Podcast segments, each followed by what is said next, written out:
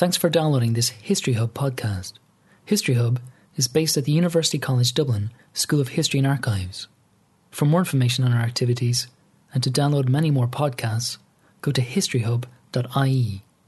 In this episode, part 5 of The Irish at Gallipoli, a six part series recorded by Dr. Jeff Kildea, who was Keith Cameron Chair of Australian History at UCD in 2014.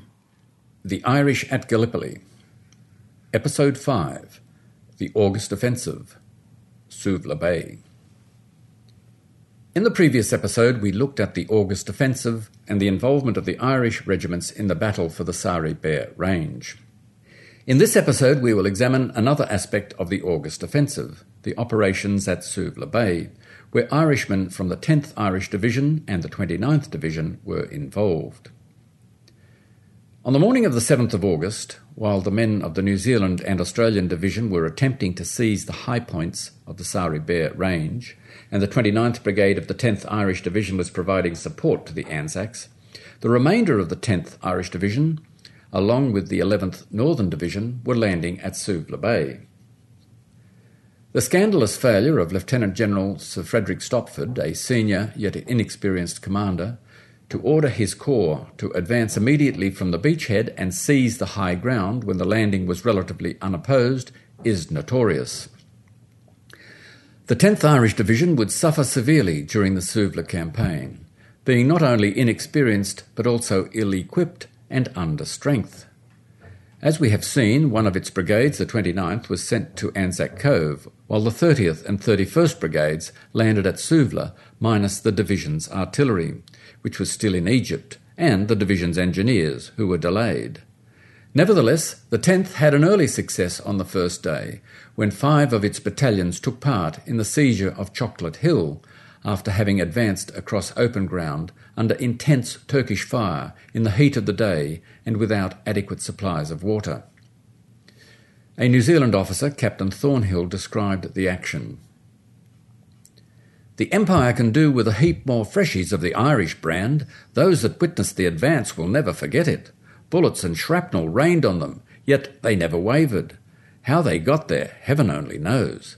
As the land lay, climbing into hell on an aeroplane seemed an easier proposition than taking that hill. Apart from this success, however, the Freshies of the 10th Division had little else to show for their sacrifice. Over the following weeks, they suffered heavy casualties, particularly in the assault on the high ridge of Kiretch Tepe Sirt, which had been reinforced by the Turks following Stopford's delay in moving from the beachhead. Initially, the men of the Dublin and Munster Fusiliers of the 30th Brigade made advances along the top of the ridge, but heat, thirst, and exhaustion, as well as increasing Turkish resistance, slowed their progress. Then the Turks launched a fierce counterattack with fresh troops and a plentiful supply of bombs, something the Irishmen lacked, thus forcing them to withdraw. At the same time, an attack by the 5th Inniskilling Fusiliers of the 31st Brigade on nearby Kidney Hill was beaten back at great expense to the battalion, which was reduced to less than half strength. The plight of the Irishmen was not helped when, in the middle of the battle, their divisional commander, Lieutenant General Bryan Mahon, resigned in a fit of pique after he was passed over for promotion to Corps Commander following Sir Ian Hamilton's sacking of General Stopford on the 15th of August. Six days later, units of the 29th Division, including its three Irish battalions, the Dublin Fusiliers, the Munster Fusiliers, and the Inniskilling Fusiliers, which had been brought up from Helles to reinforce the new army troops at Suvla, suffered badly at Scimitar Hill, which had been taken but abandoned on the first day. During the battle, the continuous shelling set the undergrowth ablaze, and many of the wounded were burnt alive where they had fallen. At one point, the Inniskilling Fusiliers managed to capture the summit, but were forced to withdraw when they drew heavy fire from the Turks on the Anafarta Ridge. Having failed to dislodge the Turks from Scimitar Hill, the action was called off, with more than a third of the attacking force, some 5,300 men, having been killed or wounded. At the same time as Irishmen of the 29th Division were attempting to capture Scimitar Hill, their compatriots serving with the Anzacs were taking part in a battle to seize nearby Hill 60. The low pimple of a knoll which gloried in the name Hill 60 was of tactical importance because it formed a link between the Suvla and Anzac sectors and provided a view north towards Anafarta. When the first attack began at 3:30 p.m. on the 21st of August, the Connaught Rangers on the left of the attacking force had the task of seizing the Kabak Kuyu wells, which could provide much needed water for the parched troops fighting in the heat of the Gallipoli summer. This they did with relative ease, as there were few Turks there, though they came under heavy fire from Hill 60 and from snipers concealed in the scattered bushes. Much to the annoyance of Lieutenant Colonel H.F.N. Jourdain, commanding officer of the 5th Battalion Connaught Rangers, Sir Ian Hamilton, in his dispatches, attributed the victory to the 29th Indian Brigade, without mention of the Rangers. This erroneous account was published in the Times, fueling complaints by the Irish that their efforts were not being recognised. After correspondence between Jourdain, Godley, and Hamilton, the Times eventually acknowledged the Rangers' part in the attack, but not until 1920. After capturing the well, the Rangers charged Hill 60 in support of the New Zealanders. In their wild charge, the Rangers lost 12 officers and 248 men, of whom 46 were killed before they were eventually stopped. The Australian official historian Charles Bean described the charge in these words. The Connaught Rangers were seen dashing up the seaward end of the hill, the Turks running before them. This fine charge called forth the admiration of all who beheld it, and such a movement, if it had been concerted and delivered along the whole line of attack with the flanks well guarded, would probably have carried Hill 60. By nightfall, the Allies had secured but a foothold on Hill 60, with only the New Zealanders in possession of a small section of the Turkish trenches. The New Zealand commander, Brigadier General Andrew Russell, inspected the troops that night and, realising that his men were too worn out to extend the line, requested fresh reinforcements. The 18th Battalion of the Australian 2nd Division had landed at Gallipoli just two days before. Thrown into battle, the battalion, 750 strong, charged the Turkish line, but it was met by a storm of enfilade fire that in a short time reduced its numbers by 11 officers and 372 men, half of whom were killed.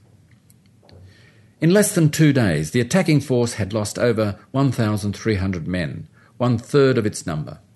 Nevertheless, it had a toehold on Hill 60, and General Birdwood ordered another assault on the 27th of August. Reinforced by men of the 4th Australian Infantry Brigade, who had returned from their failed attack on Hill 971, the Australians launched a fresh attack at 4 pm again suffering severely for little gain, as wave after wave was cut down. The New Zealanders and Connaught Rangers, however, managed to gain access to a section of Turkish trench shown on their maps as D to C. From there, as night fell, the battle became one of hand to hand fighting, with bayonet and bomb in the maze of trenches that crisscrossed the hill. During the night, the attacking force was reinforced by the 9th Australian Light Horse Regiment. The war diary of the 5th Battalion Connaught Rangers gives some indication of the fierceness of the fighting in which Australians and Irishmen fought literally shoulder to shoulder. At 11:55 p.m., the light horse had come into communication with the officer commanding Connaught Rangers and had arranged for retaking the trench from D to C. The Australians progressed some distance but were in their turn driven back to D. A further portion of them took and held the more southern portion of the cross trench about 80 yards in front of and parallel to the old New Zealand line. This was done and measures were taken to consolidate this new line. The men advanced in spite of the galling crossfire and shrapnel in splendid fashion and made good their footing little by little. It was found, however, that the trench could not be used to the extent desired on account of the piles of dead and debris which not only littered the trench from D to C, but simply choked it up. As dawn broke, the Allied forces held disconnected sections of the Turkish line. During the day, both sides deepened and extended their trenches, and in between bombing duels tried to rest in preparation for the night to come. But for the Connaught Rangers, the fight was over. Reduced to only 164 men, they were relieved and replaced by men of the 10th Australian Light Horse Regiment. The Allies never did capture the summit of Hill 60.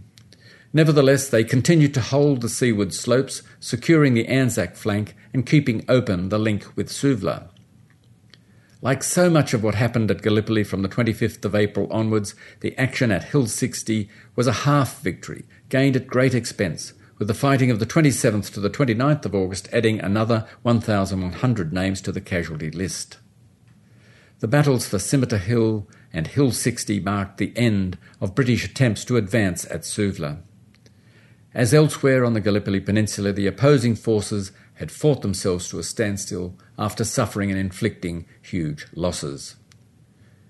In the next episode, we will look at the conclusion to the Gallipoli campaign with the evacuation of the Allied forces and at the aftermath of the campaign for the Irishmen involved.